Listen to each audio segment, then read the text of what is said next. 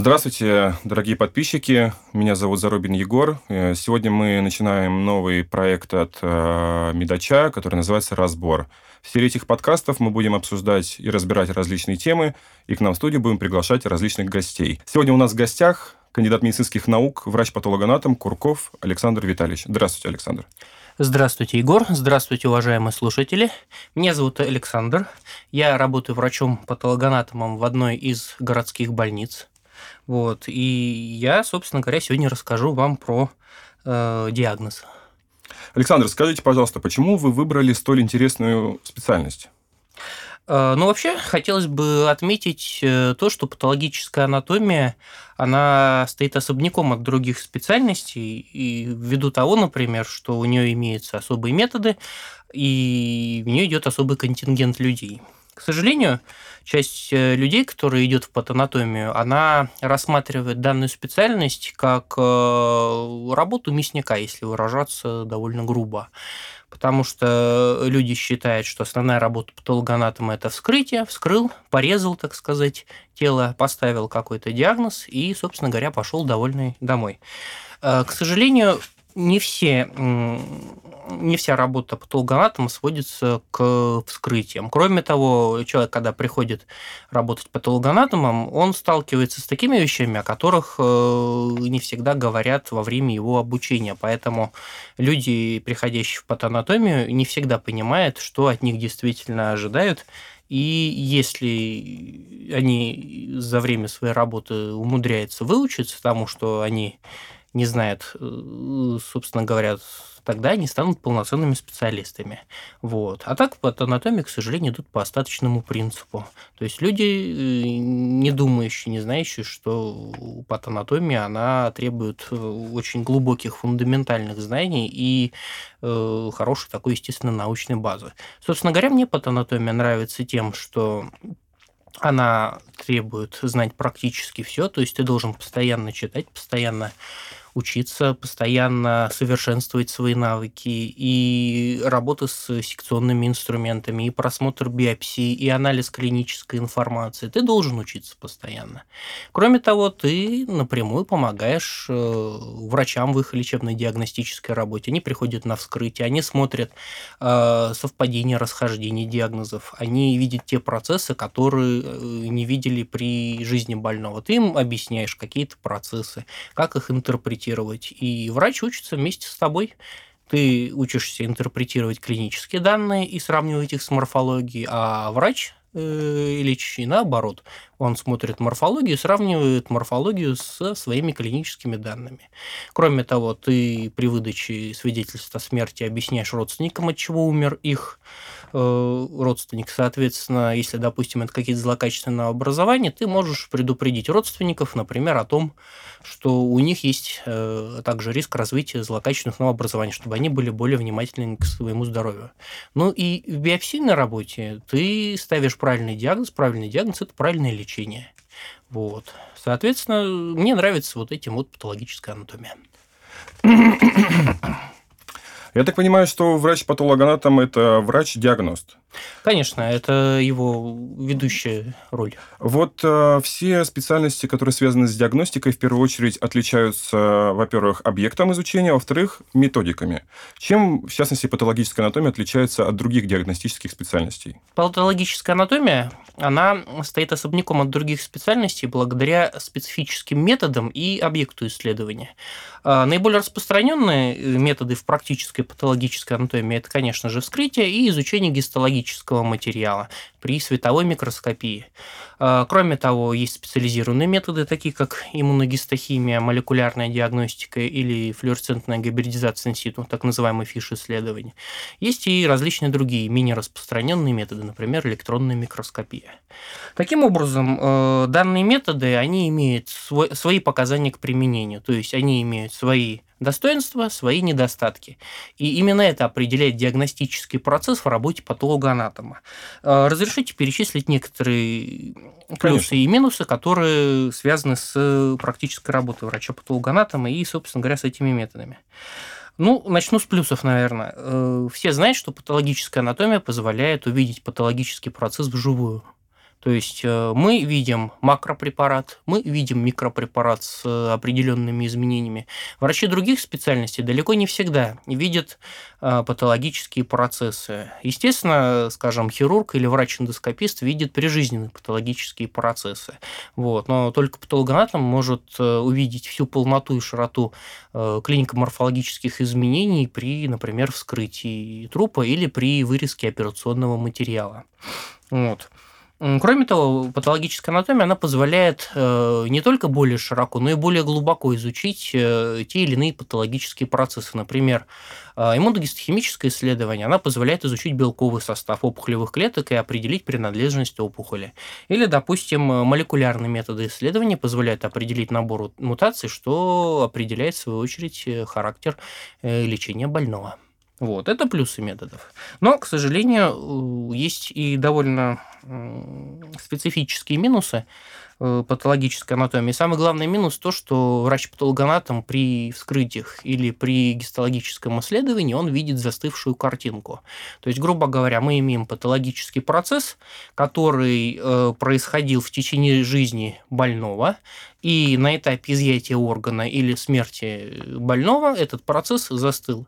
То есть, грубо говоря, мы по одному из кадров кинофильма пытаемся судить о всем фильме. И причем этот кадр, он далеко не первый, он, как правило, ближе к заключению. К титрам. Ближе к титрам, абсолютно верно. Вот. Кроме того, помимо этого довольно значимого минуса, есть другие минусы. Так, например, мы видим э, сходство ряда патологических процессов между собой. И, скажем, без клинической информации мы не можем Э, интерпретировать эти изменения и поставить правильный диагноз. Поэтому врач-патологоанатом не только э, обязан ознакомливаться с клинической документацией, но и при необходимости созваниваться с врачом, скажем, с врачом-эндоскопистом, э, спрашивать, какие изменения он видел, что было при эндоскопическом исследовании, может быть, какие-то специфические вещи, которые он не написал в протоколе, но какие его ощущения были, и так далее, и так далее. И вот только на основании этого уже можно сказать многое о патологическом процессе. Вот. Кроме того, а, патологическая анатомия, она исследует только определенные уровни организации живой материи. Это органный уровень, уровень системы органов, организменный, клеточный, субклеточный. Скажем, молекулярные изменения и генетические изменения, которые частично патанатомия может охватить, она полностью не охватывает. Этим занимается э, медицинская генетика. И, скажем, в ряде случаев, где э, диагноз основного заболевания основан на генетическом исследовании, врач-патологоанатом просто следует за генетиком. Если есть генетическое заключение, например, синдром Эллерса-Данло, синдром Марфана, э, какие-то наследственные опухолевые синдромы. Если это генетически подтверждено, врач-патологоанатом просто ссылается на это заключение, и если морфологическая картина соответствует э, данному генетическому заболеванию, э, он описывает указанные изменения в рамках этого заболевания, естественно, параллельно ссылаясь на результаты генетического исследования. Э, Еще сложности, связанные с работой патологоанатома, это артефакты которые наблюдаются как в результате умирания, так и в результате, например, приготовления гистологических препаратов. Э, артефакты наблюдаются не только у патологоанатома, при рентгенологическом исследовании, например. Артефакты могут быть, скажем, э, человек движется во время э, проведения исследований и так далее, и так далее. У нас артефакты свои. Артефакты, связанные с умиранием, они нередко усложняют работу патологоанатома и имитируют прижизненные патологические процессы. Один из наиболее ярких примеров – это отек головного мозга. А, после смерти всем известно, что возникает гипоксия ткани, ткани не получают кислород, питательные вещества, соответственно, нарушается работа ионных помп. Работа ионных помп э, влияет, естественно, на насыщение клеток и тканей жидкостью. Соответственно, если ионные помпы не работают, то по градиенту концентрации те же ионы натрия уходят внутрь, внутрь клеток, и, соответственно, жидкость, которая находится во внеклеточном пространстве, также поступает в клетки мозга. Таким образом, в ходе умирания э, головной мозг набухает сам по себе. И для того, чтобы отличить изменения ткани мозга, связанные со смертью или с отеком мозга, нужно учитывать, конечно, и клиническую картину, и в ряде случаев проводить дополнительные методы, взвешивать, рассчитывать плотность мозга, рассчитывать насыщение его тканей водой и так далее, так далее, так далее. Вот. Кроме того, это, наверное, не, не самый удачный пример, но тоже одно из ограничений патологической анатомии, как, в принципе, все медицины, это субъективный подход к диагностическому процессу. У нас э, в медицине очень много всяких медицинских школ. Каждая медицинская школа рассматривает свою точку зрения как главное, и приверженцы медицинских школ э, очень неохотно рассматривают противоположные точки зрения. Естественно, истина далеко не всегда соответствует точке зрения одной школы, и она может находиться где-то посередине или вообще в стороне. Кроме того, патологическая анатомия, она все-таки относительно э, диагностики, она придерживается качественных методов оценки больше, чем количественных. То есть в работе врача-патологоанатома морфометрия занимает определенное место, но далеко не всегда ведущее. Ну, скажем, например, мы не можем определить степень тяжести хронического венозного полнокровия э, по количественному показателю. Мы видим, либо оно есть, либо оно отсутствует. Скажем, вот степень гипертрофии миокарда мы можем померить, а вот, скажем, степень венозного полнокровия или степень отека мозга мы э, оценить, э, в принципе, можем, но это будет э, очень субъективно без использования каких-то дополнительных методов. Поэтому, естественно, внедрение той же морфометрии могло бы облегчить данную работу и, например, позволило бы понять, э, какой из э, синдромов, допустим, имел ведущее значение в механизмах умирания, то есть определить степень тяжести. Например, очень удобно, если у врача-патологоанатома при себе есть доступ к истории болезни, он может посмотреть, скажет, скажем, уровень креатинина и мочевины и оценить уровень почечной недостаточности. Вот. И если уровни мочевины и креатинина зашкаливают, естественно, причиной смерти будет уремия. Вот. Если же, скажем, у врача-патологоанатома нет доступа к каким-то клиническим количественным данным, вот. Для того, чтобы поставить э, диагноз, иногда приходится очень хорошо подумать. Одно из последних ограничений Э, мы не можем определить морфологический субстрат ряда психических заболеваний, как, например, вот психические заболевания, например, шизофрения. Мы не можем э, у живого человека взять и оценить структуру мозга. Соответственно, у нас недостаточно э, литературных данных, в соответствии с которыми мы бы имели морфологические критерии шизофрении на вскрытие. Поэтому мы опять ориентируемся на клинический диагноз. Ну, наверное, вот эти вот ограничения и возможности методов, они будут определять э, тот объем э, информации, которая заложена в патологоанатомическом диагнозе, на мой взгляд. А, вот если взять, допустим, и опустить такие редкие синдромы, как синдром Эллерса-Данло или другие, любые другие наследственные синдромы, то в любом случае э, патологоанатом все-таки придерживаться каких-то объективных критериев для постановки диагноза. И все-таки э, сравнительно сравнительно других специальностей, диагноз патологоанатома, он наиболее точный. Если мы будем говорить про других э, врачей, например, э, ультразвуковая диагностика, тот же самый рентгенолог, врачи лучевой диагностики. В любом случае считается, что патологоанатом ставит наиболее точный диагноз, учитывая морфологическую картину у определенного пациента. А, скажите, пожалуйста, Александр Витальевич, а мы все-таки с вами сегодня разбираем непосредственно тему диагноз. Что вообще это такое? Вот это объединяет, этот термин объединяет все специальности. Это, по сути, тот язык, на котором говорит медицина. Давайте вот с вами определимся. Вот что это вообще такое? В принципе, однозначное определение диагноза, оно дано в русскоязычной литературе в современных рекомендациях. С моей точки зрения, если упростить это определение, можно сказать, что диагноз – это краткое врачебное заключение, которое характеризует или патологию, больного, патологические состояния или физиологические процессы, например, беременности или, скажем, климактерический период, или, скажем, внешние причины смерти, если мы говорим про судебно-медицинский диагноз. А, кроме того, есть эпидемиологический диагноз, который имеет несколько друг, другую структуру. Но так или иначе, любой диагноз – это краткое врачебное заключение, которое сформулировано по определенным требованиям. Все, что соответствует данным критериям, оно и будет считаться диагнозом.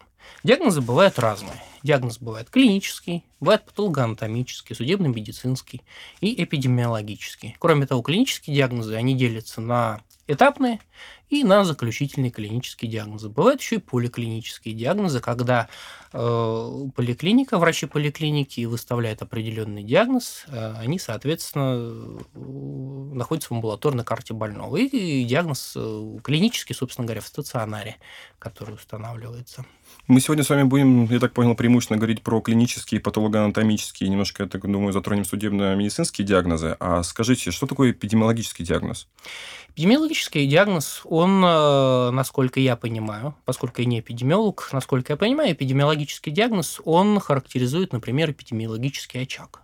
То есть он описывает людей, которые инфицированы, которые были в контакте с инфицированным человеком, описывает социально-бытовые условия и так далее. То есть эпидемиологический диагноз, он э, посвящен как э, индивидууму, так и окружающей обстановке, в которой индивиду... индивидуум находится и в которой идет эпидемиологический процесс.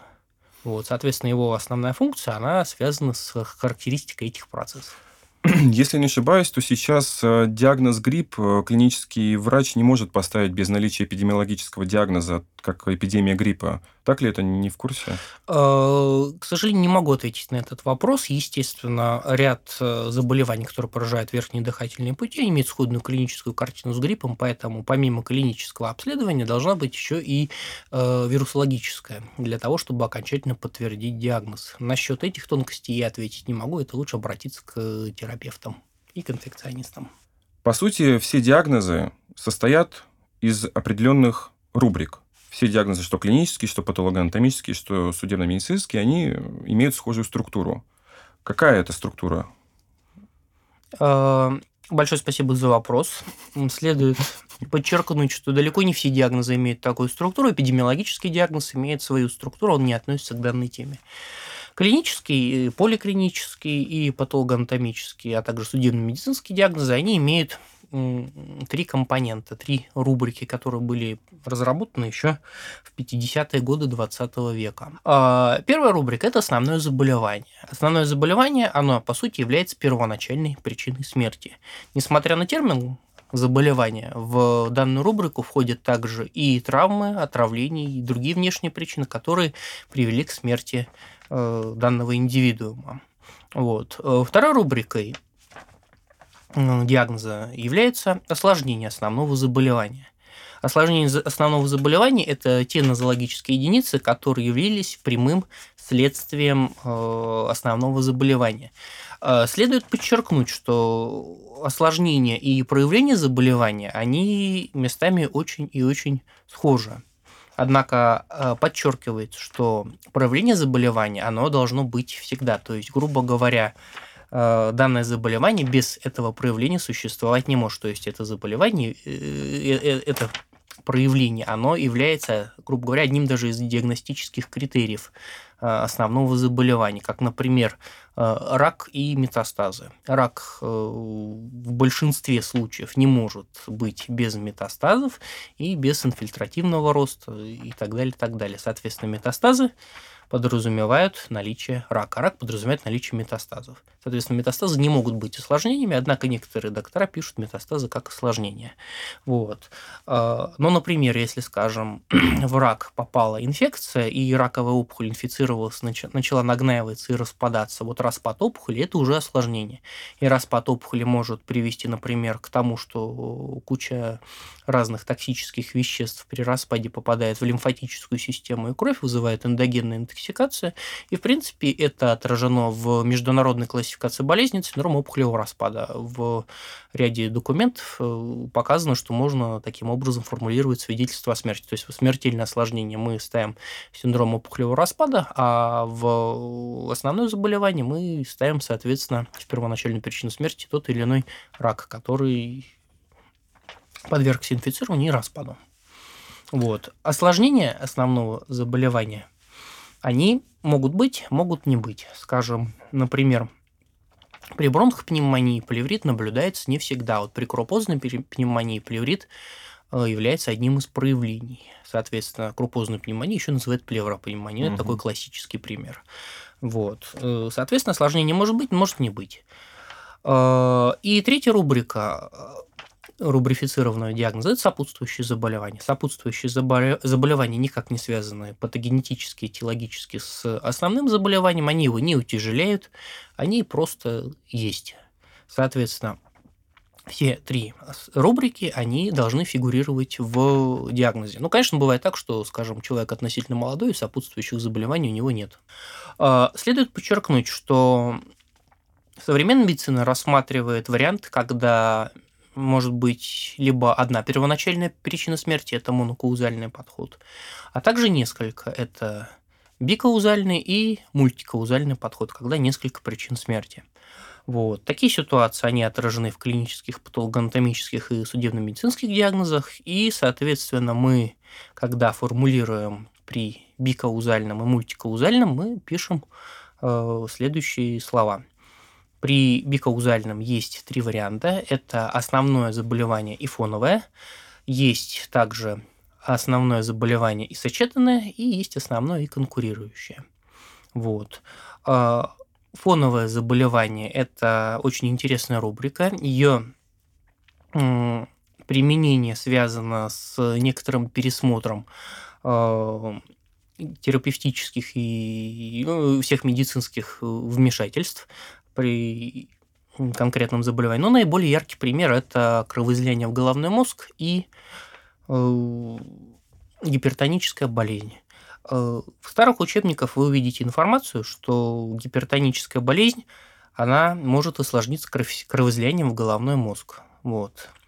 Однако в современных диагнозах вы видите, что гипертоническая болезнь является фоновым заболеванием, а кровоизлияние в головной мозг является основным. И оно относится к группе цереброваскулярных болезней. Вот. Почему так произошло? Потому что э, гипертоническая болезнь имеет разные проявления. Одни проявления менее важны, другие проявления более важны. Соответственно, кровоизлияние в головной мозг, хотя и является осложнением, оно требует э, определенных медицинских э, манипуляций, и, соответственно, оно имеет определенную клиническую значимость. Поэтому в в современных классификациях, в современных правилах кровоизлияние в головной мозг рассматривается основным заболеванием, а гипертоническая болезнь фоновым. То есть, грубо говоря, фоновое заболевание, исходя из его определения, оно может быть как этиологическим фактором основного заболевания, так и способствовать его прогрессии и развитию осложнения. То есть, в принципе, можно э, рассматривать кровоизлияние в головной мозг как осложнение э, гипертонии. Вот. Э, суть заболевания от этого не меняется. Кровоизлияние в головной мозг как было кровоизлиянием, так и осталось. Гипертония как была, так и осталась. Просто поменялся подход. Э, сочетанные заболевания, они подразумевают э, взаимодействие двух основных заболеваний и их э, синергизм э, в патологическом воздействии на организм индивидуума и, соответственно, синергизм в развитии смерти. А, конкурирующие заболевания – это такие заболевания, которые каждый сам, каждое само по себе в отдельности может привести к смерти больного. То есть для конкурирующих заболеваний неважно, неважно сочетание их друг с другом, они могут сами по себе убить человека. Ну, какой пример привести для сочетанных заболеваний? Ну, например, скажем, ожирение с альвеолярной гиповентиляцией и развитием легочного сердца и артериальной гипертензии. А, артериальная гипертензия, как известно, она вызывает левую желудочковую недостаточность за счет того, что идет нагрузка на левые отделы сердца. А вторичная артериальная легочная гипертензия, связанная с альвеолярной гиповентиляции у людей с ожирением, она приводит к правожелудочковой недостаточности. Таким образом, возникает и лево, и правожелудочковая сердечная недостаточность, которая дает общую сердечную недостаточность и способствует развитию смертельных осложнений. Вот. Другой пример э, – это скажем, инфаркт миокарда первого типа и ишемический инфаркт головного мозга. Следует подчеркнуть, что в ряде случаев инфаркт миокарда может приводить к тромбоэмболии, к развитию э, инфаркта головного мозга. Э, я эти случаи не рассматриваю. Я рассматриваю случаи, когда инфаркт миокарда самостоятельный и инфаркт головного мозга самостоятельный. В таких случаях можно сказать, что каждое из этих заболеваний само по себе может убить человека. Инфаркт головного мозга за счет отека и э, инфаркт миокарда за счет острой левожелудочковой недостаточности кардиогенного шока. Вот эти два заболевания можно считать конкурирующими, если очень условно выражаться. Однако я сталкивался с таким подходом, когда далеко не всегда можно определить э, взаимоотношения двух основных заболеваний, то есть либо они сочетанные, либо конкурирующие. Вот. И тогда просто пишут два основных заболевания без уточнения. Такой подход тоже существует.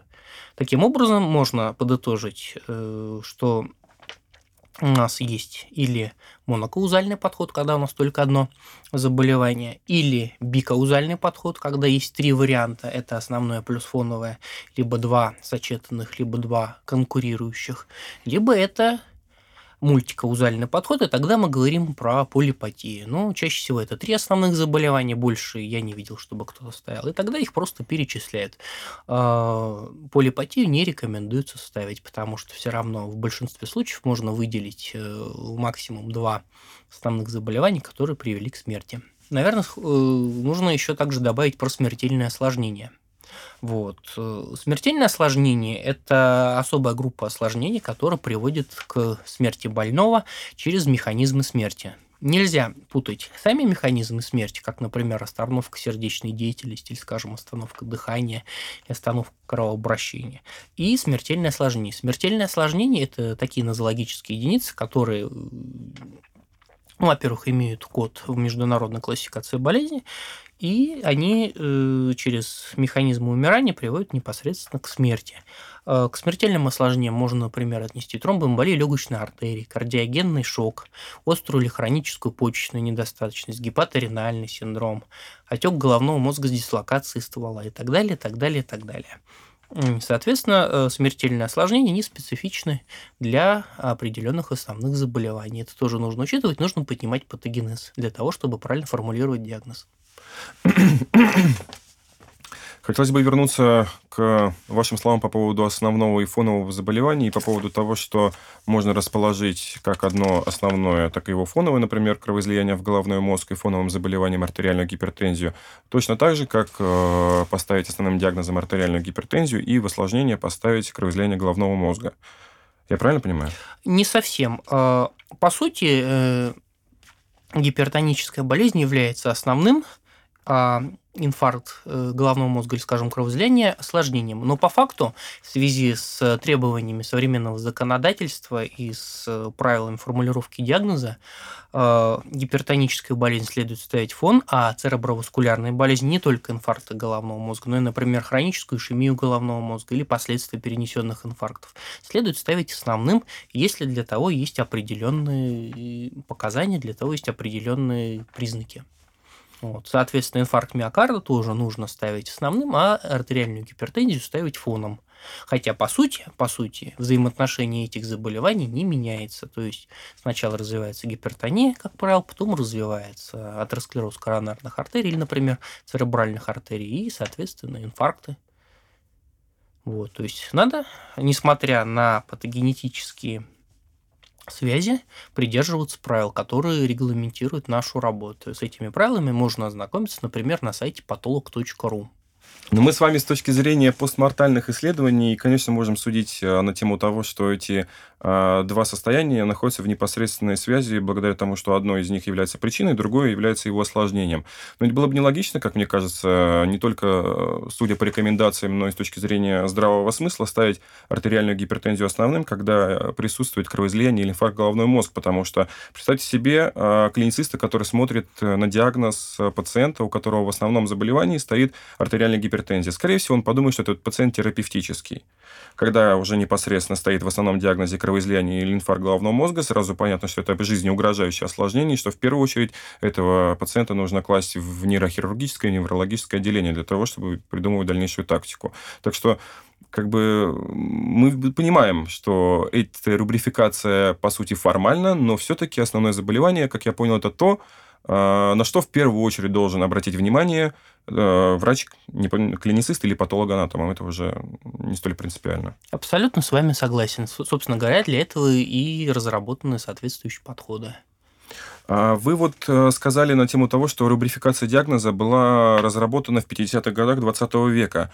Э, если я не ошибаюсь, до этого диагноз был цельным, то есть просто описывалась последовательность заболеваний, которая, по сути, была в хронологической или в патогенетической последовательности. А в чем тогда плюсы вот этой рубрификации? Зачем это все придумали?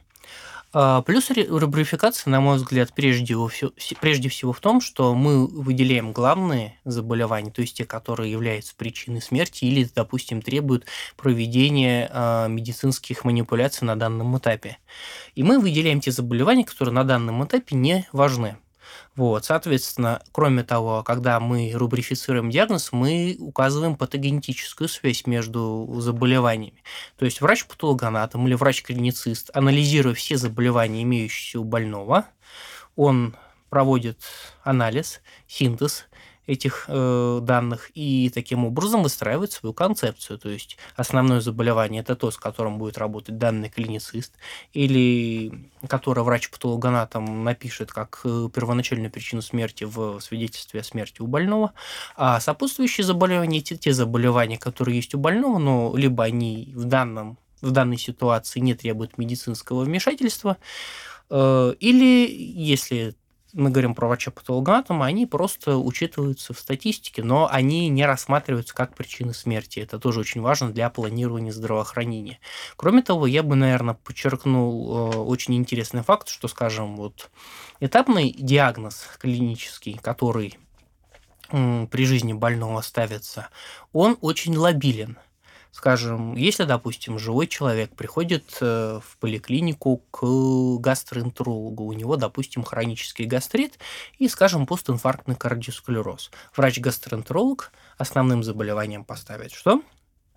Естественно, гастрит. Угу постинфарктный кардиосклероз он может поставить либо вторым основным, либо опустить в сопутствующий, в зависимости от того, насколько, э, какая степень тяжести у данного заболевания. Если этот же человек пойдет к кардиологу, в кардиологическом диагнозе основным уже будет постинфарктный кардиосклероз, а хронический гастрит он опустит в сопутствующее заболевание.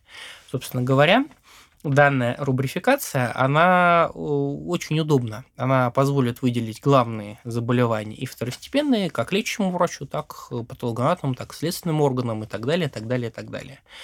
Кроме того, рубрификация, как я уже сказал, она отражает ход логического мышления доктора, показывает, насколько доктор разбирается в проблеме.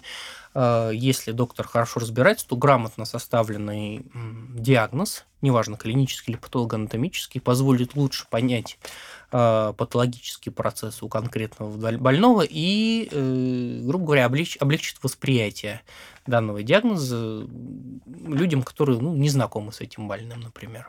А, вы сказали на тему того, что рубрификация диагнозов позволяет производить грамотную медицинскую статистику. А как работает статистика, если, допустим, с течением пациента по всем, грубо говоря, инстанциям лечебного учреждения его основное заболевание, оно непременно меняется? Какая в итоге статистика-то э, уходит? Насколько я понимаю, если мы говорим про статистику первоначальных и непосредственных причин смерти, она анализируется в патологоанатомических отделениях. Каждый год мы составляем отчеты, каждый месяц мы составляем отчеты по определенным нозологиям в зависимости от того, э, что необходимо указать государству, то есть, скажем, гепатиты, допустим, вирусные, или, скажем, циррозы, а, сердечно-сосудистые патологии, э, цереброваскулярные заболевания. Естественно, вся эта информация, как э, причины смерти, она, естественно, в патологоанатомические отделения. Э, патологоанатомические отделения эту информацию дают. Вот. Если мы говорим про клинические специальности, здесь я, к сожалению, не смогу прокомментировать, каким образом у них осуществляется статистика. Но я думаю, тоже страховые компании, те же самые, они этой статистикой занимаются, учитывают, и я думаю, медицинский статистик, который есть в лечебном учреждении, он также занимается статистикой и также подает эту информацию по каждому подразделению э, учреждения медицинского. Часто случается такое, что врачи-клиницисты по, определенным, по определенному стечению обстоятельств не могут установить первоначальную причину смерти то есть основной диагноз, или выделить какие-то наиболее важные жизнеугрожающие осложнения. И случается так, что патологоанатомический диагноз не совпадает с диагнозом врача-клинициста. Это называется расхождение, да, если не ошибаюсь. Скажите в подробнее, что вообще подразумевает под собой, какое оно бывает? Э, это очень интересный вопрос. Э, расхождение, если мы опять-таки абстрагируемся от конкретных определений и попробуем выделить главные в этих определениях вещи, расхождение подразумевает прежде всего формальное расхождение между клиническим и патологоанатомическим диагнозом. Э, Причем формальное расхождение по сути, по оформлению и расхождения, связанные с неправильной формулировкой клинического диагноза или поликлинического. То есть даже, допустим, если врач все правильно определил, но не смог правильно сформулировать заключительный диагноз, такой диагноз считается неправильно оформленным, и, соответственно, врачу или поликлинике ставится расхождение второй категории по неправильности оформления. Таким образом, расхождение подразумевает различие между клиническим и патологоанатомическим диагнозом, причем, подчеркну, только по основному заболеванию. Если э, э, при вскрытии обнаружены осложнения, которые не были диагностированы при жизни, или наоборот, была гипердиагностика, это все описывается в э, эпикризе, так же, как и сопутствующие заболевания. Это все описывается в эпикризе, а расхождение мы ставим только по основному заболеванию. Вот. Расхождение бывает э, три категории. Первая категория расхождения, она связана с тем, что диагноз правильный мы не см... э, врач не смог сформулировать, не смогли определить э, у данного больного, и не было никаких возможностей у врачей это сделать. Кроме того, при отсутствии таких возможностей, э, даже постановка правильного диагноза, она бы никак не повлияла на состояние больного. Вот. И эта группа расхождений, она относится к первой категории. Есть э, вторая категория расхождений диагноз, когда диагноз в данном учреждении можно было поставить, и для этого были предпосылки, однако это было не сделано, но при этом это никак не повлияло на здоровье и жизнь э, пациента. И расхождения третьей категории, они самые серьезные.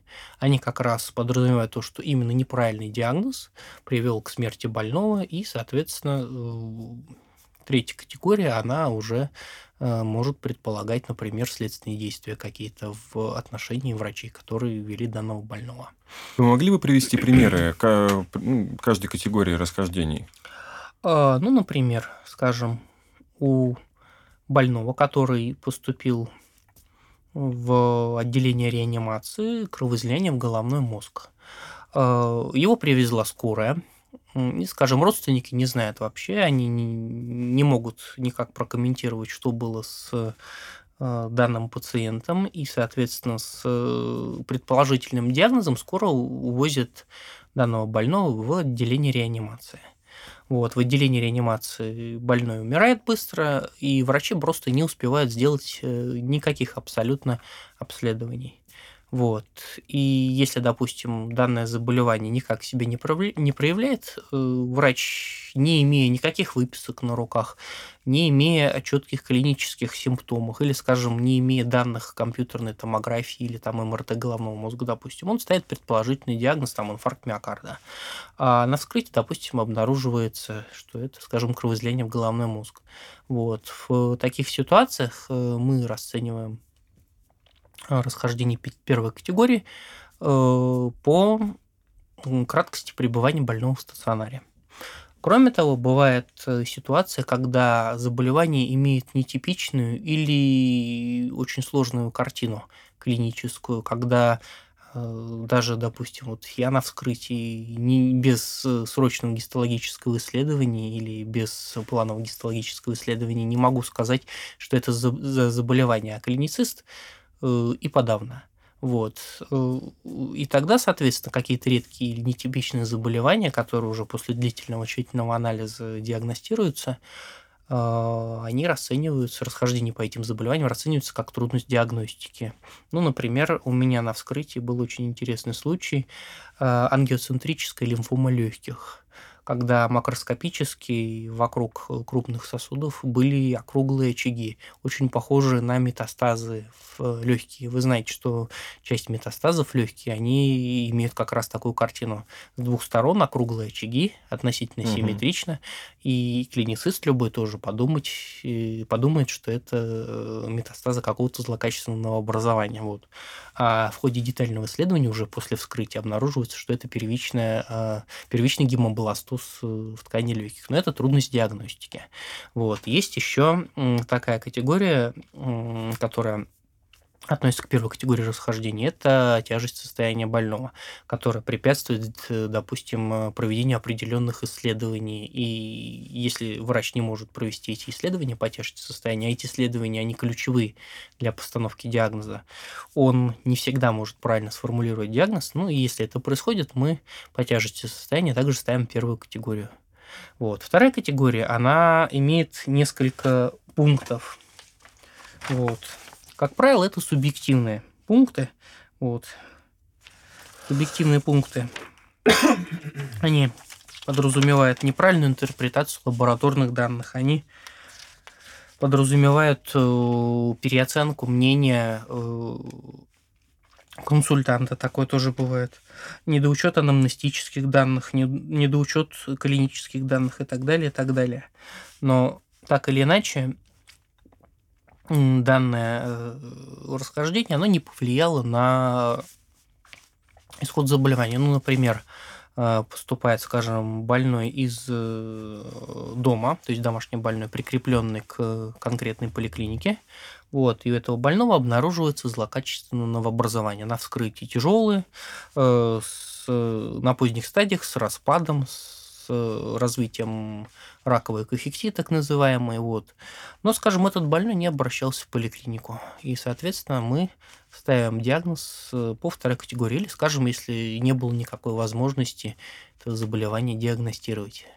То есть, грубо говоря, недообследованность больного, она тоже является одной из причин постановки диагноза второй категории. Ну и третья категория, слава богу, в моей практике не встречалась. Это э, довольно громкие случаи. И я думаю, любой из нас может предположить, когда неправильная постановка диагноза может привести к неправильному лечению смерти. Вот. Я думаю, здесь особой сложности нету. Я так понял, что расхождение диагнозов ведут к определенным последствиям. А скажите, э, с точки зрения практической медицины установление расхождения диагнозов какую роль играет э, в работе врачей? Большое спасибо за очень интересный вопрос. Расхождение диагнозов, оно, наверное, на мой взгляд, преследует одну из главных целей – это обратная связь между лечащим врачом и врачом-патологоанатомом. То есть, грубо говоря, врач, когда выполняет определенные действия, он должен знать, насколько правильно он делает. Потому что никто из э, людей не является роботом, он не может работать безошибочно. Кроме того, ряд заболеваний имеет нетипичную клиническую картину. Вот. И, на мой взгляд, если, если бы не было расхождений, врачи бы просто не могли бы анализировать качество собственной работы.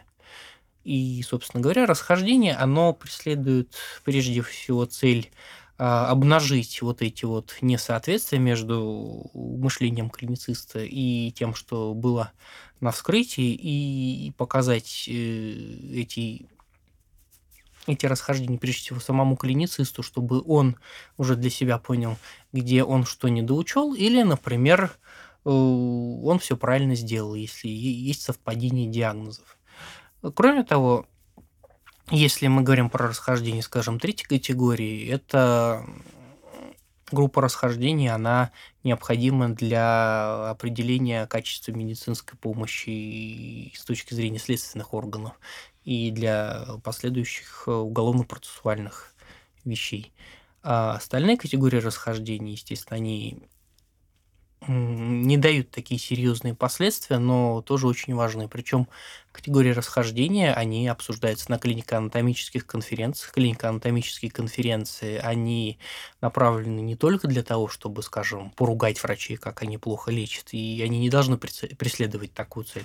Они прежде всего должны нести обучающую роль, чтобы и врачи-патологоанатомы, и э, лечащие врачи, они и совершенствовали качество своей деятельности для того, чтобы э, лучше происходил лечебно-диагностический процесс. А, вы сказали, что расхождение диагнозов ставится только по основному. Да. А, представим такую ситуацию, что врач-клиницист обучался в одной школе врач-патологоанатом обучался в другой школе в кавычках, ну, о которых мы сегодня уже говорили. И учитывая тот факт, что одно и то же состояние пациента можно по-разному рубрифицировать и по-разному располагать, в определенном итоге на стол патологоанатому поступает пациент с одним основным заболеванием, а уходит с него, грубо говоря, с другим основным заболеванием. Но что, если происходит такая ситуация, что это одно и то же состояние, просто по-разному интерпретированное в диагнозе? Будет ли тогда расхождение? В принципе, да, еще раз подчеркну, что расхождение, оно носит формальный э, характер. То есть для того, чтобы нивелировать эту ситуацию, необходимо присутствие клинициста, наверное, на вскрытии, чтобы иметь какое-то общение с патологоанатомом, чтобы не было каких-то вот этих а, разногласий? Довольно интересный и правильный вопрос. Я думаю, лучше на него ответить вот так вот, что все мы люди, и когда мы работаем в своих отделениях мы не должны отгораживаться от других отделений, мы должны общаться, мы должны консультироваться друг с другом, и мы должны э, вырабатывать какие-то общие пути решения проблем. И то же самое касается э, не только патологоанатомов, но и клиницистов. То есть клиницист для того, чтобы правильно писать диагноз, он может позвонить патологоанатому, посоветоваться, как лучше интерпретировать то или иное состояние, как более правильно это написать, чтобы э, не было а, формальных э, причин для расхождения.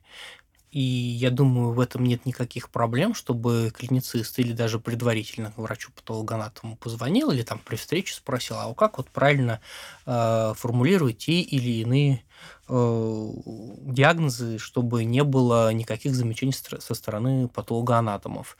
Ну, как правило, если какой-то новый врач приходит в отделение, в отделении уже сложилось Э, своя, свои традиции, как э, говорил один из моих знакомых, э, в каждой избушке свои погремушки, у каждой машки свои замашки. Соответственно, и в лечебных отделениях, и в патологоанатомическом отделении уже, несмотря на общие требования, все равно есть какие-то мелкие традиции, на которые ориентируются при формулировке диагнозов. И, естественно, э, отделения в ходе э, существования в больнице постоянно контактируют друг с другом, и уже такие вопросы, как формулировка диагноза, они, в принципе, э, относительно устоявшиеся. То есть, если ты приходишь со своим уставом в чужой монастырь, понятное дело, что у тебя будет проблем не только с патанатомией, но и с твоим заведующим отделением.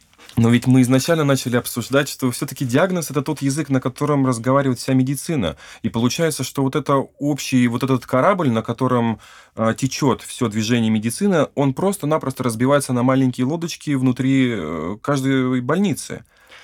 Не придет ли это к разногласиям? То есть диагноз от одного заведения просто абсолютно может неправильно интерпретировать другое заведение и опять-таки рассматривать различные судебные разбирательства, как человек, находящийся, работающий в другом месте, где он, например, э, ставит диагноз по-своему, видит диагноз из другого отделения, это же может быть абсолютно противоположно его какому-то внутреннему складу, его традициям, так сказать.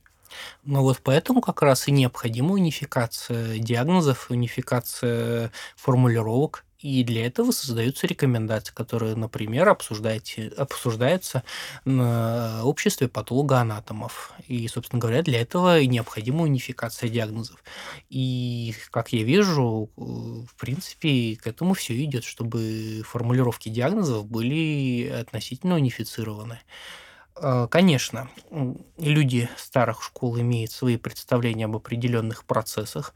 Э, кроме того, в патологической анатомии все-таки идет некая специализация, и человек, который занимается определенной областью, он может не ориентироваться в других областях или, скажем, плохо ориентироваться или забывать, потому что все мы забываем, э, это абсолютно нормальное явление, вот, поэтому пишутся рекомендации, поэтому нужно, опять-таки говорю, общаться, обсуждать все это между собой, к общему знаменателю, потому что если будет каждый, кто влез туда по дрова, у нас будет именно такие ситуации, которые вы описали.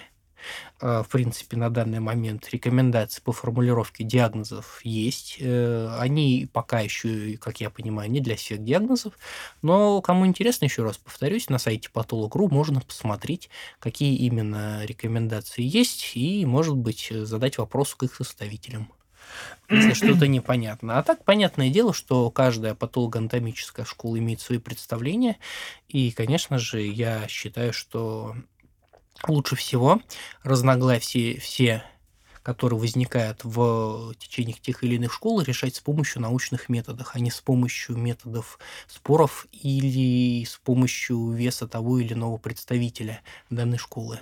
Я думаю, это тоже вопрос времени, и мы в конечном итоге придем к общему знаменателю, и будет все хорошо, замечательно. Для того, чтобы составлять единый взгляд на пациента, то есть составлять более-менее одинаковый диагноз. Мы уже неоднократно это сказали, что нужно э, клиницисту и патологоанатому находиться в постоянном контакте, в постоянной связи. А, но ведь Каждый клиницист, я думаю, боится расхождения. Не приведет ли вот этот постоянный контакт, постоянное общение к тому, что клиницисты начнут просто-напросто пользоваться диагнозами патологоанатомов? Не всегда ведь клиницист может увидеть э, с помощью инструментальных методов, лабораторных методов то, что увидит патологоанатом невооруженным взглядом. Как, например, диффузный мелкоочаговый кардиосклероз. Как таковой специфических данных на других методах исследования нету. Соответственно, вот как непосредственно атеросклеротический кардиосклероз может увидеть только патологоанатом на аутопсии. Как вот э, перебороть вот это вот излишнее желание клинициста попасть под патологоанатомический диагноз? Не совсем соглашусь с вашей формулировкой. Наверное, все-таки я начну с того, что в большинстве случаев э, название тех или иных нозологических единиц в патологической анатомии и в э, лечебных специальностях, оно идентично. Например, э, рак, допустим, плоскоклеточный рак, он это универсальный термин. Или, скажем, инфаркт миокарда – это тоже довольно э, стабильный термин, который не различается ни у клиницистов, ни у э, патологоанатомов. Другое дело, если мы, скажем, некоторые заболевания э, кодируем, допустим, по МКБ одинаково, и смысловую нагрузку этих заболеваний, а, смысловая нагрузка этих заболеваний, она идентична. Но термины, которые мы употребляем, она разная. Они разные. Например, диффузный мелкоочаговый кардиосклероз, который э, ставят патологонатом, и атеросклеротический кардиосклероз, который ставит, э, ну, например, врач-терапевт или кардиолог. А, в принципе, это идентичные заболевания, они имеют идентичный код в международной классификации болезней 10 пересмотра. Однако формулировка вот этого вот диагноза у клиницистов меня, например, тоже вызывает вопрос, потому что врач, э, кардиолог или терапевт без коронарографии, в принципе, не может поставить такой диагноз. Он не может доказать наличие атеросклероза. Вот. Единственное, он видит диффузные изменения на ЭКГ, возможно, что-то еще, и, основываясь на этих данных, косвенно предполагает наличие э, атеросклеротического кардиосклероза. Кроме того, в патологической анатомии данный диагноз как основное заболевание на данный момент не фигурирует. Этому есть э, много, на мой взгляд, очень разумных объяснений. И одно из объяснений, например, то, что диффузный Кардиосклероз бывает при гипертонической болезни, как проявление гипертонической болезни. Кроме того, есть целая куча других состояний, при которых возникает фиброз стромы миокарда, и он никак не связан с атеросклерозом, и сам фиброз вот этот, он не дает, например, сердечную недостаточность, которая убивает пациента. Вот если, например, у больного артериальная гипертензия с э, очень большим сердцем, с выраженной сердечной недостаточностью, с э, эксцентрической гипертрофией. Соответственно, диффузный кардиосклероз он будет. Даже если коронарные артерии практически не поражены. Это связано, например, с тем, что просто масса миокарда увеличивается, а коронары они не обеспечивают адекватный кровоток. Таким образом, часть кардиомиоцитов, которым не достается кислород, будет атрофироваться, потому что это, грубо говоря, хроническая ишемия. Вот. А строма миокарда в этих участках будет фиброзироваться в ответ на атрофию кардиомиоцитов. Таким образом, мы будем наблюдать диффузный кардиосклероз, но без э, выраженного, допустим, атеросклеротического поражения коронарных артерий. Оно может быть, может не быть, это не обязательно. И правильнее в этой ситуации основным заболеванием, на мой взгляд, и вот в практике, где я вот работаю, в практической деятельности, ставить основным артериальную гипертензию, а в осложнении ставить, допустим, сердечную недостаточность, от которой умирает больной. Вот. Э, естественно, Другие диагнозы, которые ставят э, клиницист, например, постинфарктный кардиосклероз, у нас этот диагноз звучит как крупноочаговый кардиосклероз. Эти диагнозы, они имеют более, так сказать, э, они имеют менее эфемерное значение, они более, так сказать, более основательные, более весомые, мы их можем, в принципе, и на вскрытии увидеть, и врач может их увидеть, скажем, при эхокардиографии, скажем, тот же гипокинез э, одной из стенок, и спокойно поставить этот диагноз. Или, например, по ЭКГ может увидеть там рубцовые изменения миокарда. И если врач поставит постинфарктный кардиосклероз, а врач-патологоанатом поставит э, крупноочаговый кардиосклероз, это будет одним и тем же заболеванием. Понятное дело, что здесь расхождения не будет. А если врачи пишут, э, лечащие врачи пишут патологоанатомические термины, конечно, это не совсем верно, потому что они же не проводят скрытие, это не их компетенция. А также, я думаю, есть э, много других интересных примеров, которые показывают э, одни и те же заболевания с разных сторон, как, например, острая сердечная недостаточность, хроническая сердечная угу. недостаточность. Это клинические термины. А в патологоанатомической практике острая сердечная недостаточность она, проявля... она проявляется острым венозным полнокровием, ну, например, отеком легких, один из ярких примеров, или, допустим, острым венозным полнокровием там, по большому кругу.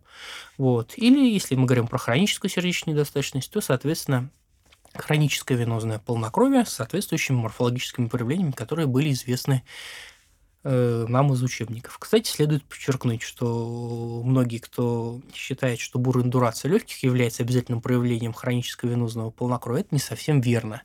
Э, буроиндурация легких, она встречается крайне редко. Я ее в своей практике видел, наверное, один раз в своей жизни. Допустим, такая ситуация, что клинический диагноз пациента звучит как хроническая сердечная недостаточность основным заболеванием, ну и с отчетанным, например, стоит нарушение ритма. То есть правильно ли я понимаю, что сердечная недостаточность, она стоит основным? Но такого не может произойти в Конечно же практике? нет потому что э, если врач э, учился в институте, если ходил на занятия по патанатомии, по патофизиологии, он должен понимать, что хроническая сердечная недостаточность – это синдром, который имеет целую кучу причин. Так, хроническую сердечную недостаточность может вызывать, например, э, ревматическая болезнь сердца или, например, Кардиомиопатия. Ну, ишемическая болезнь сердца. Ну, в одной группе под, э, располагается. Нет, основной При... диагноз – ишемическая болезнь сердца, хроническая сердечная недостаточность. Конечно, ну, врач, когда формулирует диагноз, он должен понимать, что есть заболевание, которое приводит к хронической сердечной да, недостаточности. Потому что хроническая сердечная недостаточность не может развиваться сама по себе.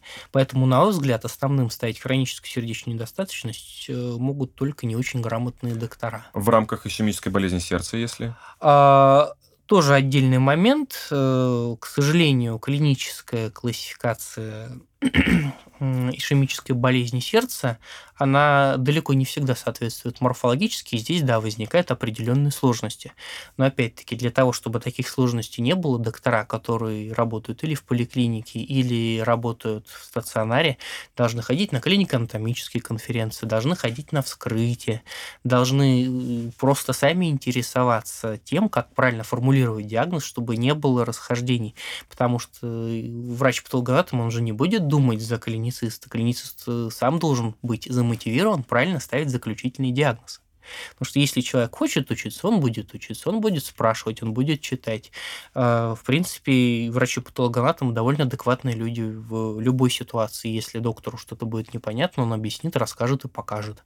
Поэтому я думаю, этот вопрос можно решить, если люди, будут банально общаться между собой и будут писать морфологический субстрат, который обеспечивает сердечную недостаточность. Если, скажем, э, терапевт напишет, что у больного скажем, ИБС, э, стенокардия напряжение и, скажем, постинфарктный кардиосклероз, а фоновым поставит гипертоническую болезнь, а в осложнении уже запишет ХСН, на вскрытие врач-патологоанатом это увидит, здесь расхождений не будет. Другой вопрос с диффузным мелкоочаговым кардиосклерозом. Да, это очень тонкий момент, и, естественно, э, тут, наверное, э, нужно ну, врачам ставить основным гипертоническую болезнь. Здесь я не могу сказать, это довольно тонкий вопрос. Ну, то есть кодировка в международной классификации болезней все-таки морфологического проявления ИБС, исхемической болезни сердца и хронической сердечной недостаточности отличается от диффузного мелкочагового кардиосклероза? Не совсем понял вопрос. С чего начался вопрос по поводу э, рубрики э, по поводу помещения, так сказать, хронической сердечной недостаточности ИБС в основное заболевание, по поводу того, что, ну, даже, допустим, в основном заболевании клинициста находится ишемическая болезнь сердца, стенокардия, напряжение, допустим. Патологоанатом на вскрытии, представим ситуацию, что у пациента не было инфаркта в анамнезе, пациента на вскрытии определяется диффузный мелкочаговый кардиосклероз ну, наверное, диффузный мелкоочаговый кардиосклероз, он проявляется в рамках определенного заболевания, потому что э, чистый диффузный мелкоочаговый кардиосклероз, ну, это нонсенс. Может быть амилоидоз результат... сердца, это может быть, э, скажем, проявление гипертонической болезни. У человека же есть гипертоническая болезнь в данной ситуации, которую вы описываете? Возможно. Ну, скорее, скорее всего. всего. Если нет гипертонической болезни, но есть диффузный кардиосклероз, это может быть результат ревматического поражения, правильно? Угу. То есть, опять-таки, тут возникает очень много вопросов и очень много ситуаций, которые надо разбирать в индивидуальном порядке. Но в большинстве случаев как вы понимаете, что часто, то часто, то что редко, то редко. Угу. Как правило, это больные с гипертонической болезнью. То есть у них есть э, гипертрофия э, сердца, и, соответственно, если мы говорим про длительно текущую гипертонию, скорее всего, есть эксцентрическая гипертрофия с сердечной недостаточностью, правильно? То есть тот кардиосклероз, который возникает в миокарде в результате гипертонии, он не сам по себе приводит к сердечной недостаточности, а он является, грубо говоря, следствием гипертонии. А основное заболевание, опять-таки, идет гипертония.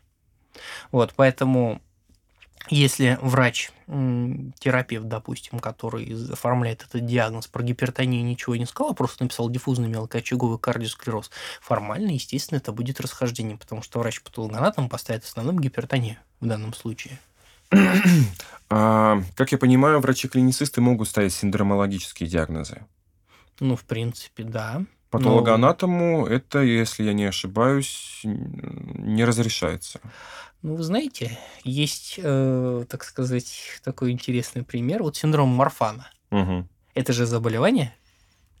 Ну да. Ну, он называется синдром. Синдром. Нет, но мы сейчас говорим в, рамке, в рамках, э, например, той же самой ишемической болезни сердца, ее синдром, э, синдромологические проявления в виде Хотя нет, нет, это некорректный вопрос, потому что ишемическая болезнь сердца – это ишемическая болезнь сердца. Групповое понятие, в да, которое да, да, входят да, определенные синдромы. коды, опять-таки, да, нет, да, в которые входят определенные коды МКБшные, начиная от ишемической кардиомиопатии, допустим, заканчивая хронической аневризмой сердца. Угу. Не, ну про это-то понятно. А вот, например, э, если клиницист ставит нарушение ритма, первичное нарушение ритма. В принципе, в особых случаях врач-патологоанатом может пойти за клиницистом и Соответственно, если это была внезапная сердечная смерть и нарушение ритма сыграло ведущую роль, то, наверное, да. Но, опять-таки, для э, при тщательном патологоанатомическом исследовании может оказаться, что, скажем, это не просто нарушение ритма какой-нибудь, а острая коронарная смерть. То есть врач-патологоанатом находит нестабильную бляшку и, собственно говоря, уже от этого пляшет. Или, скажем, инфаркт миокарда который, собственно говоря, и привел к смерти. То есть, по сути, изолированные нарушения ритма, если они имеют место быть, ну, например, даже не в рамках ИБС, например, есть какие-то аномальные пучки там, например. Ну, ВПВ-синдром, Да, например. да, да в данном случае, я так понимаю, требуется специализированное исследование сердца, чтобы эти изменения подтвердить. И, естественно, тут э, врач-патологоанатом, если эти изменения подтверждены, он уже идет за клиницистом, то есть как бы да, мы совпадаем. Понятное дело, что при вскрытии этот пучок никуда не денется аномальный, угу. он там будет. Если э, врач э, лечащий пишет стенокардию и пишут нарушение ритма, но не пишут э, никакого вообще морфологического субстрата для ишемической болезни сердца и не пишет гипертонию, вот, он должен понимать, что врач-патологоанатом не может поставить стенокардию на вскрытии. Правильно? Конечно. Стенокардия – это э, термин, который подразумевает сугубо клинические угу. проявления. Таким образом, э, доктор должен отдавать себе отчет в том, что врач-патологоанатом может найти то, что он не описал, и, соответственно, получить расхождение. Все виды расхождений, все виды диагнозов, которые мы сегодня с вами обсудили, мы рассматривали с точки зрения уже постмортальных исследований. То есть, когда патологоанатом произвел вскрытие, соответственно, и поставил патологоанатомический диагноз. А, насколько я знаю, согласно 67 статье Федерального закона 323, по религиозным мотивам патологоанатомическое вскрытие может не проводиться. Однако справка о смерти и первоначальная причина смерти и непосредственная причина смерти должны быть вынесены. Как в таких случаях патологоанатом ставит диагноз? Ну, самое главное условие для того, чтобы врач-патологоанатом выдавал свидетельство о смерти без вскрытия, это отсутствие подозрений на насильственную смерть. Естественно, угу. если, скажем, а, родственники, ну, представим гипотетически, убили умершего, а, соответственно, они очень религиозные, то врач-патологоанатом при подозрении на насильственную смерть он не может отдать э, дело без вскрытия, потому что он, по сути, будет участвовать в преступлении. Вот. Кроме того, если диагноз оформлен э, неточно, неверно, пациент практически не наблюдался у специалистов, соответственно, врач-патологоанатом э, не имеет никакого субстрата для того, чтобы сказать, что да, именно от этого заболевания он умер. Таким образом, а, религиозные мотивы, они могут э, являться причиной отказа от вскрытия, но только при соблюдении определенных э, условий. Угу. То есть то, что отсутствие насильственной смерти и четкие, явные указания на первоначальную причину смерти непосредственно в медицинской документации. То есть те случаи, когда мы, например, видим такие спорные состояния, как тромбоэмболия легочной артерии, которая не доказана, или, скажем, инфаркт головного мозга, который ничем не подтвержден, или, допустим, неверифицированное злокачественное новообразование – то есть, грубо говоря, по УЗИ, допустим, или по МРТ есть, скажем, образование головки поджелудочной железы, а гистологической верификации его нету. Тогда в любом случае, независимо от того, были ли религиозными родственниками родственники или нет, проводится патологоанатомическое скрытие. Опять-таки, возвращаясь к тому моменту, если э, имеет место насильственный характер смерти, врач-патологоанатом при вскрытии умершего, допустим, на дому, если видит признаки насильственной смерти, там переломы э, костей черепа или, скажем, переломы ребер или, допустим, множественные гематомы, врач останавливает вскрытие и переводит больного в судебный медицинский морг, угу. оформляя ту часть протокола, которую он успел просмотреть и сделать. Хорошо, ну, допустим, все эти условия соблюдены, то есть никаких особо объективных критериев, э, каких-то симптомов или проявлений, которые помогут нам заподозрить наличие злокачественного новообразования, э, нету. Нету подозрений на насильственную смерть. Допустим, это среднестатистический пожилой пациент, который поступил из дома, да, который скончался в домашних условиях, поступает в морг. Угу. У него есть какая-никакая медицинская документация, вот. И родственники просят, чтобы по религиозным мотивам вскрытие не проводилось. Патологоанатому в любом случае нужно будет написать медицинскую справку. Угу. То есть вычленить какую-то причину смерти и непосредственную причину смерти в качестве основного заболевания. Как он может это сделать? вот учитывая, что перед ним тело не вскрытое, просто вот э, макроскопическая диагностика вот обычного человека. И здесь даже не необходимо макроскопическое исследование. Выдача без вскрытия осуществляется на основании медицинской документации. То есть патологоанатомическое отделение, если, допустим, это больной, который, э, если человек, который умер на дому, поступает, его, естественно, осматривает э, полиция на предмет насильственной смерти. Если признаков насильственной смерти нету, видимых, они отправляют в патологоанатомическое отделение. В патологоанатомическом отделении, если, скажем, больного вскрывают и обнаруживают э, насильственный характер смерти, его переводят в судебку, если нет, соответственно, вскрытие продолжается. Если нет никаких подозрений, если все условия соблюдены, которые вы сказали, то есть нет э, подозрений на, на насильственную смерть, осмотром установлено, что смерть наступила естественным образом, и если документация оформлена верно, врач-патологоанатом начинает ознакомление с посмертным эпикризом, с теми заболеваниями, которые там установлены. Если посмертный эпикриз оформлен правильно, если э, он соответствует амбулаторной карте, если допустим, у врача-патологоанатома вообще никаких вопросов не возникает. Скажем, допустим, больной страдал болезнью Альцгеймера всю свою жизнь. Она подтверждена неврологом, там есть данные, допустим, МРТ, заключение, куча всяких анализов.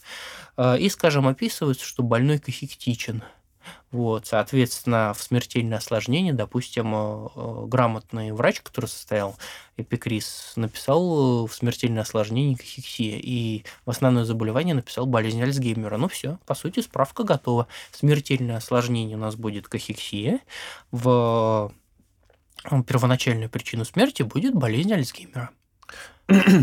Хорошо, а допустим, если не все так очевидно, если э, не было хорошо прям действительно продиагностирован пациент, допустим, такая ситуация, э, пожилой пациент с острым нарушением мозгового кровообращения в анамнезе, у него, допустим, грубо говоря, тетрапарез, угу. ну или гемипарез, неважно, пациент уже пожилой, он длительное время находится в иммобилизации, то есть он находится в лежачем состоянии.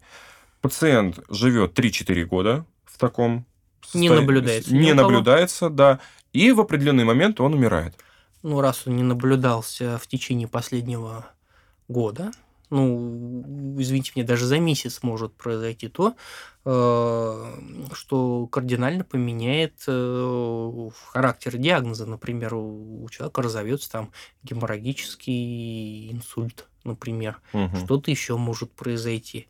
Вот, если тем более такой большой временной промежуток, естественно, независимо ни от чего, если есть э, признаки ненасильственной смерти, врач-патологоанатом должен вскрыть такой труп для того, чтобы установить причину смерти независимо от того, что хотят родственники. К сожалению, это так. Понятное дело, что не все считают э, вскрытие уместным, возникают конфликтные ситуации, их приходится урегулировать, но, в принципе, все мы люди, мы все прекрасно понимаем, и если, к сожалению, нет возможности выдать без вскрытия, то приходится его производить. А если больной в течение нескольких месяцев последних наблюдался у данного специалиста по поводу серьезного заболевания, например, по поводу хронической ишемии головного мозга, по поводу болезни Альцгеймера или, допустим, по поводу постинфарктного кардиосклероза или постинфарктной аневризмы с тяжелой сердечной недостаточностью, если у него нет подозрений там, на тромбоэмболию легочной артерии, на инфаркт миокарда, на повторный, и никаких других непонятных вещей, то есть все четко и ясно, и укладываются в диагностическую концепцию, тогда мы выдаем без вскрытия. Во всех остальных случаях, не дай бог, если там инфекционное заболевание, если неверифицированный рак, если подозрение на инфаркты, на инсульты, подозрение на насильственную смерть, то есть как бы вроде живет-живет человек, умер, даже при осмотре, допустим, полицейскими никаких признаков нет, но все равно что-то не сходится. Естественно, мы проводим вскрытие и, естественно, мы все тщательно обследуем. А особенно тщательно обследуем, когда, скажем, вообще нет никакого диагноза, то есть больной не наблюдался, умер и просто попал э, в патологоанатомическое отделение. Тогда нужно все очень и очень тщательно просмотреть, потому что далеко не всегда первоначальная причина смерти будет видна э, при беглом осмотре. Спасибо большое. А, надеюсь, что большую часть аспектов и нюансов а, диагноза как такового мы с вами сегодня разобрали. А не могли бы вы посоветовать начинающим докторам, а может быть даже практикующимся докторам, какие методы, в частности, например, логики, можно использовать для постановки качественного диагноза? Как вообще он ставится? Все это многообразие симптомов подводится в одну какую-то нозологическую единицу. Э, очень полезное замечание, очень полезный вопрос. Большое спасибо, что вы задали его. Я, наверное, начну издалека.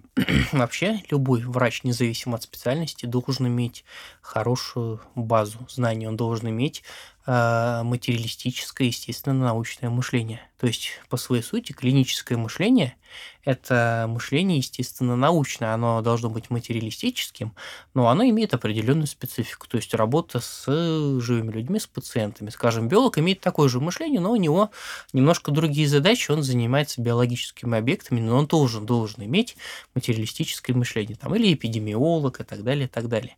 Если у человека нет материалистического мышления, если он считает, что различные заболевания связаны с какими-то метафизическими субстанциями, то он максимум, что сможет, работать как ремесленник, то есть работать по определенным алгоритмам, и не сможет в нестандартных ситуациях э, поставить правильный диагноз или хотя бы выбрать правильное направление. То есть самое главное Э, наверное, условие, с которого стоит начинать, это хорошая база, естественно, научная, материалистическая. Кроме того, должна быть э, хорошая философская база.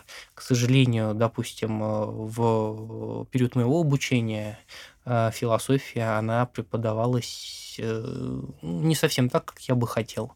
И уже постфактум, когда ты сталкиваешься с той или иной литературой, ты начинаешь понимать, какие книги хорошие, какие книги плохие, как они изложены. А, я бы нашим читателям, наверное, посоветовал начать с учебника «Основы логики» а, под редакцией Виноградова 1954 угу. года. Очень хороший, очень разумный учебник. Называется «Логика для средней школы». Угу. Вот. В принципе, надо начать с него. Потом можно начать, например, с, э, тоже с философских книг, как э, «Диалектический материализм». Автор, к сожалению, не помню, пока еще не добрался до него. Вот э, надо обязательно иметь хорошую базу. Лучше всего эту базу формировать в период обучения в институте. То есть в свободное время стараться э, читать по специальности, читать не по специальности. Нельзя углубляться сугубо в свою специальность и не изучать какие-то общие вещи, общую гистологию, там, частную гистологию, анатомию, патофизиологию, физиологию, физику. Естественно, в том объеме, который, например, физику и математику изучают в специализированных э, институтах, там, и на физмате и так далее, она, возможно, не потребуется, но для хорошего, естественно, научного мышления базовое понимание законов физики, математических правил и так далее, и так далее не нужны. Вот. Э, естественно, хорошая база, она формируется в период обучения в институте. Э, но для того, чтобы правильно учиться, нужно опять-таки понимать законы логики, законы философии, потому что все абсолютно дисциплины. Это не просто набор фактов, это набор фактов, которые организованы в дисциплину с помощью философских и логических законов. Вот, таким образом, нужно развиваться в разных э, направлениях и быть гармонично развитым человеком. Но и это еще не все. Помимо теоретических знаний, нужно обязательно эти теоретические знания применить на практике. Потому что, к сожалению, человеческий мозг, как и мозг большинства животных, он очень любит себя, он бережет свою энергию, он не любит лишний раз работать. И, в принципе, это понятно, это эволюционно как бы обосновано. Поэтому, если вы, скажем, что-то читаете, но не можете это реализовать на практике, это очень быстро забывается. Это знаю по своему опыту. Скажи и... мне, я забуду, покажи мне, я запомню, дай мне сделать сам, я научусь. Да. Это да. да. А так, если э, ты занимаешься и э, теоретической подготовкой, и практически у тебя тогда получается комплексное знание. Нельзя сразу э, идти в практическую деятельность без определенной подготовки. Нужно или хотя бы знать базу, или параллельно с практической деятельностью заниматься теоретической. К сожалению, мне, допустим, в свое обучение это не удавалось, поэтому я сейчас это компенсирую и говорю, так сказать, с высоты своего возраста и определенного опыта. Вот. Соответственно, если вы хотите правильно формулировать диагноз, помимо теории должна быть практика. В этой практике вы будете набирать определенный опыт, и в этой практике у вас будет определенный багаж знаний. То есть, грубо говоря, то, что часто, то часто, и, соответственно, частые патологии вы будете диагностировать э, довольно быстро. Что касается редких патологий, которые будут обязательно встречаться в вашей практике. Тут, э, опять-таки, поможет, естественно, научная база. То есть, грубо говоря, вы выделяете ключевые признаки данного заболевания, вы понимаете примерный его патогенез на основании синдромологического диагноза, а дальше уже проводите дифференциальный диагноз э, в соответствии с группой заболеваний, которые могут сопровождаться данным вот этим вот синдромом. Ну и, наверное, на мой взгляд, э, нужно обязательно язык, потому что, к сожалению, большинство э, современных источников информации, как э, периодических изданий, так и книг, оно написано на английском языке. Соответственно, нужно читать, нужно общаться с коллегами, нужно говорить. На это все тоже нужно выделять время. К сожалению, в наших условиях это не всегда получается. Тут нужно соблюсти баланс между тем, чтобы, скажем, обеспечить свое существование, если вы параллельно где-то работаете, и развиваться. Это довольно сложно. Поэтому, если у вас есть такая возможность, обязательно развивайте язык. Ну и кроме того, нужно понимать, как э, вообще строятся научные знания, как мы получаем новые какие-то данные, и как мы пользуемся теми данными, которые у нас уже есть. Ведь э, все данные, которые мы получаем, они имеют определенный научный вес. Есть э, серьезные научные исследования, которые имеют очень большой вес и которые важны для постановки диагнозов. Есть исследования, которые довольно поверхностные. У них могут быть красивые результаты, но, к сожалению, они при детальном анализе дизайна их исследования э, они оказываются или фальшем, или не очень э, точными, не очень корректными данными. Вот для того, чтобы э, правильно ставить диагнозы, нужно не только, так сказать, придерживаться каких-то корней, придерживаться э, школы и ограничиваться э, кругом знаний, которые дает тебе определенная школа. Нужно видеть противоречия.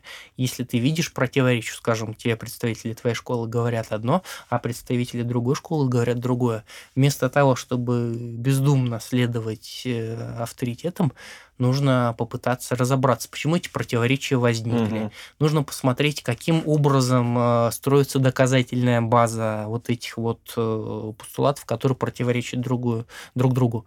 Может оказаться так, что эти противоречия просто связаны с тем, что у двух крупных специалистов есть э, свои мнения на этот счет, а никакой доказательной базы нет. И, по сути, данный вопрос не решен, его стоит решать. Ну, то есть, по сути, это все можно объединить, что не только количество информации важно, как и качество. То есть, критическое Конечно. отношение к поступаемой информации. Но для того, чтобы было критическое отношение к поступаемой информации, должна быть база. Это порочный круг, к сожалению. Если человек э, не имеет хорошей базы, он не сможет правильно определить, насколько грамотно сделано то или иное исследование, насколько грамотно изложена информация в той или иной книге. И я часто сталкиваюсь с такой ситуацией, когда при поверхностном взгляде книга кажется очень очень хорошая, когда начинаешь разбираться детально, понимаешь, что в книге очень много воды или не очень верная информация. Вот. Я надеюсь, что уважаемые слушатели умеют разбираться в литературе или, э, по крайней мере, будут стараться это делать. Потому что, в принципе, если есть хорошая база, если ты понимаешь, как строится мысли, как строятся суждения, умозаключения, если ты понимаешь, как строятся исследования в медицине в целом и в патологической анатомии в частности. Ты начинаешь понимать э, те постулаты, которые написаны в руководствах, в рекомендациях, и ты понимаешь, скажем, насколько эти постулаты ценны. Вот, один из наиболее, наверное, ярких примеров, который немножко, так сказать, пошатнул мою веру в международные рекомендации руководства – а, серомуцинозные цистоденомы. А, раньше в классификациях э, доброкачественных на образование яичников фигурировал такой термин – серомуцинозный цистоденом. И автор, которые писали э, данную главу в соответствующих руководствах, они давали этот термин и, соответственно, считали этот термин термин правомочным. Потом, как оказалось, при пересмотре собственных же препаратов, эти же самые представители с использованием дополнительных методов, как я понимаю, это молекулярной диагностики, методы молекулярной диагностики, они доказали, что диагноз серомуцинозной цистеденомы неправомочен. Хм. Таким образом, научно-технический прогресс вещь, вещь, она довольно относительная. И то, что считается правильным сейчас, через какое-то время считаться правильным не будет. И нельзя вот так вот закостеневать в своем мышлении и иметь э, какую-то вот э, заскорузлую, закостенелую, э, закостенелый каркас, закостенелые догмы. Все меняется, наука движется вперед, какие-то взгляды на патологию пересматриваются. В ряде случаев мы возвращаемся к истокам, от которых отказываемся. Вот, поэтому нужно иметь лобильное мышление, но это опять-таки все связано с хорошей, естественно, научной базой. Угу. Честно говоря, этот алгоритм не такой уж и сложный. Конечно. Все достаточно очевидно, просто этими очевидностями часто пренебрегают.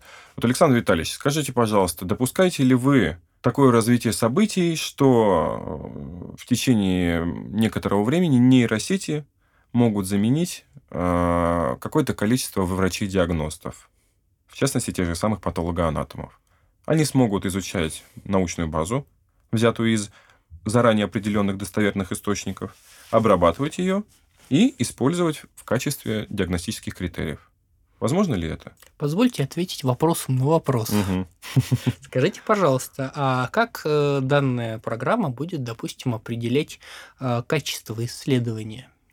Только с помощью человека. Поэтому она, собственно, и называется нейросеть. Она обучается на, если я не ошибаюсь, на алгоритмах э, действий человека. Сначала загружается большая база, она обрабатывается, и в дальнейшем выводится какой-то результат, соответственно. Если эта база изначальная, создана умными людьми, то есть те, кто, кого принято считать умными, ну, это можно разбавить, например, большим количеством этих людей, ну, чтобы больше выборка была. Эта большая группа людей находит достоверные источники, то есть считают, что это источники достоверные, и запускают такую вот нейросеть. Я не силен в нейросетях, просто примерно понимаю принцип. Может ли такое произойти? Я думаю, да. Единственное только, наверное, на мой взгляд, э, роль врача-патологоанатома все равно останется ключевой, а всевозможные нейросети и различные алгоритмы, они необходимы для помощи врачу-патологоанатому. Когда я говорил про минусы патологической анатомии, ну, условные минусы патологической анатомии, я э, имел в виду схоластичность патологической анатомии, то есть приверженность к определенным школам, мнениям, концепциям без э, весомой статистически обоснованной доказательной базы. Э, я здесь немножко поясню свою точку зрения когда врач-патологоанатом работает с э, материалом, неважно, это или секционный материал, или это материал биопсийный, он в основном дает качественную оценку, он не дает количественную. Но давайте не забывать, уважаемые слушатели, что э, есть норма, есть пограничное состояние, есть разные степени тяжести патологических процессов, есть переходные формы между ними. Угу. Естественно, если э, врач смотрит на конкретный препарат или на конкретный процесс, он э, далеко не всегда объективно может определить степень тяжести, потому что в ряде случаев это сделать э, довольно тяжело. Как можно определить степень тяжести венозного полнокровия на глаз? Можно сказать, оно есть или его нет на вскрытии.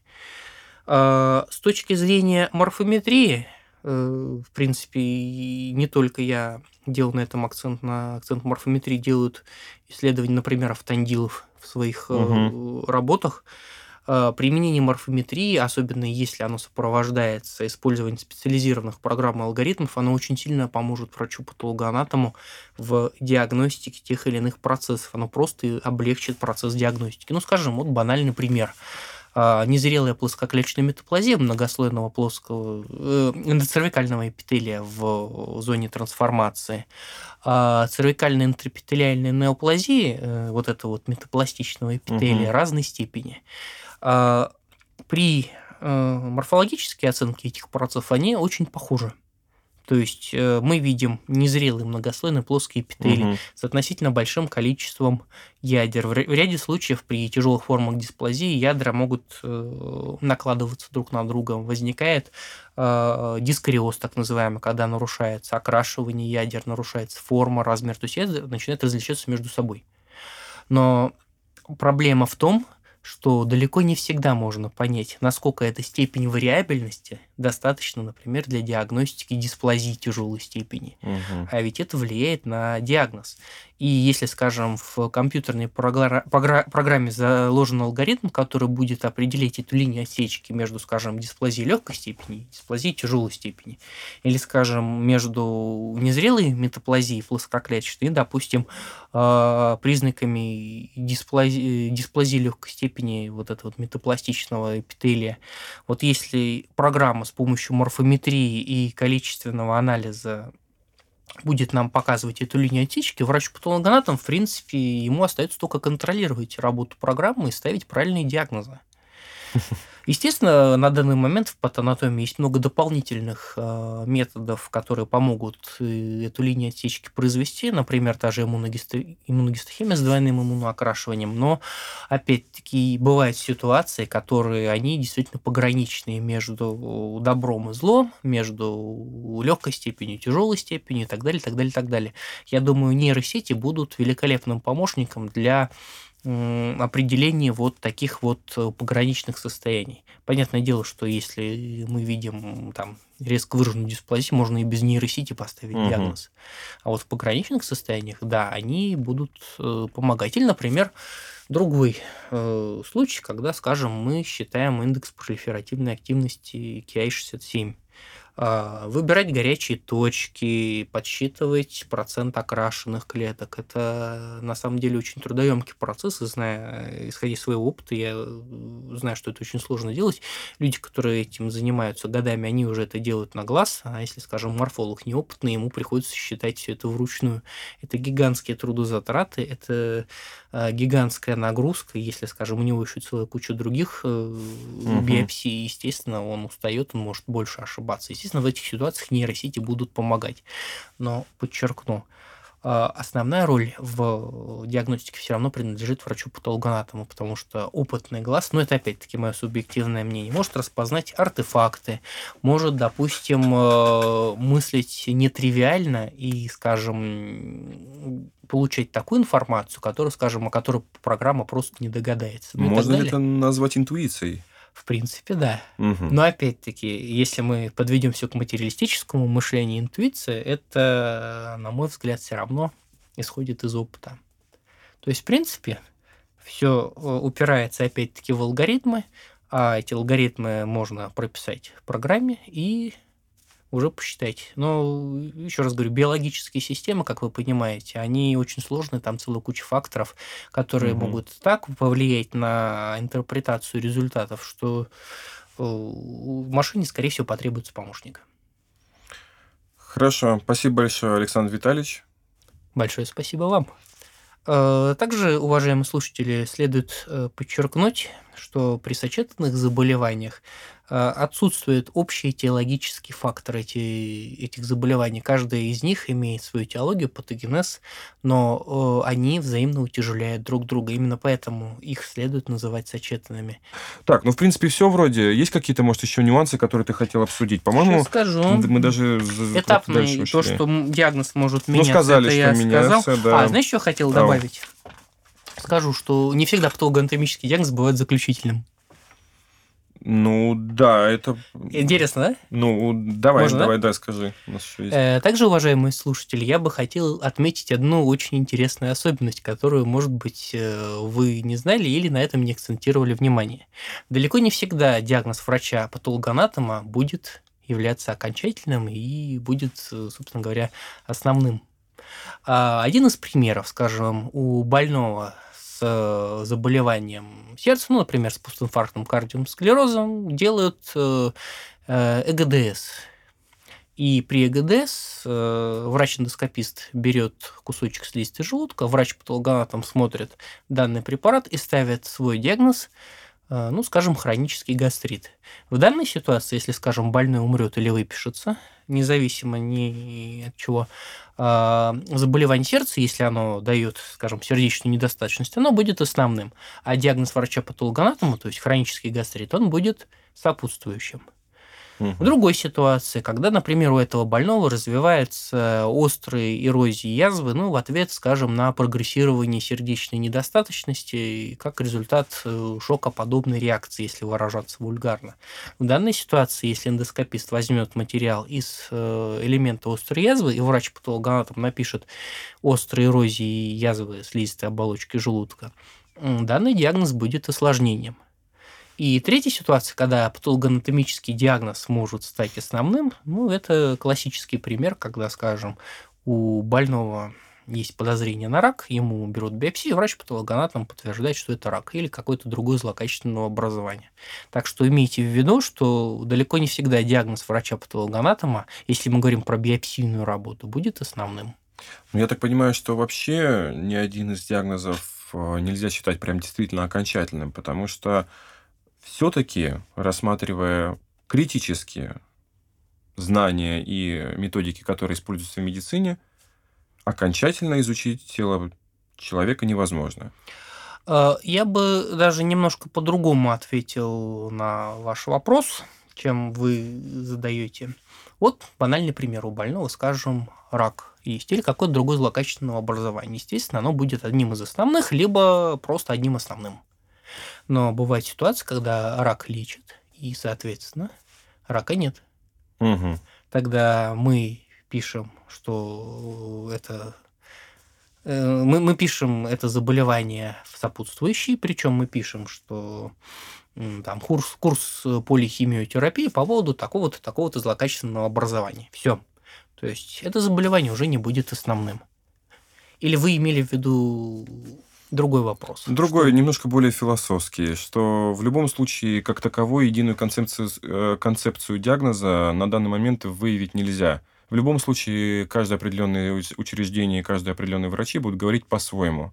Это как вот опять-таки, если проводить аналогию с языками, есть диалекты. Но в итоге, я так понимаю, стремиться к обобщению все-таки стоит.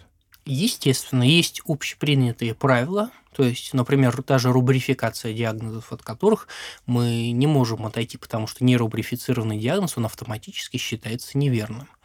Естественно, э, ряд школ может использовать э, некие свои определения и свою терминологию в диагнозах. Однако, по сути, эти нюансы могут э, далеко не всегда имеют критическое значение.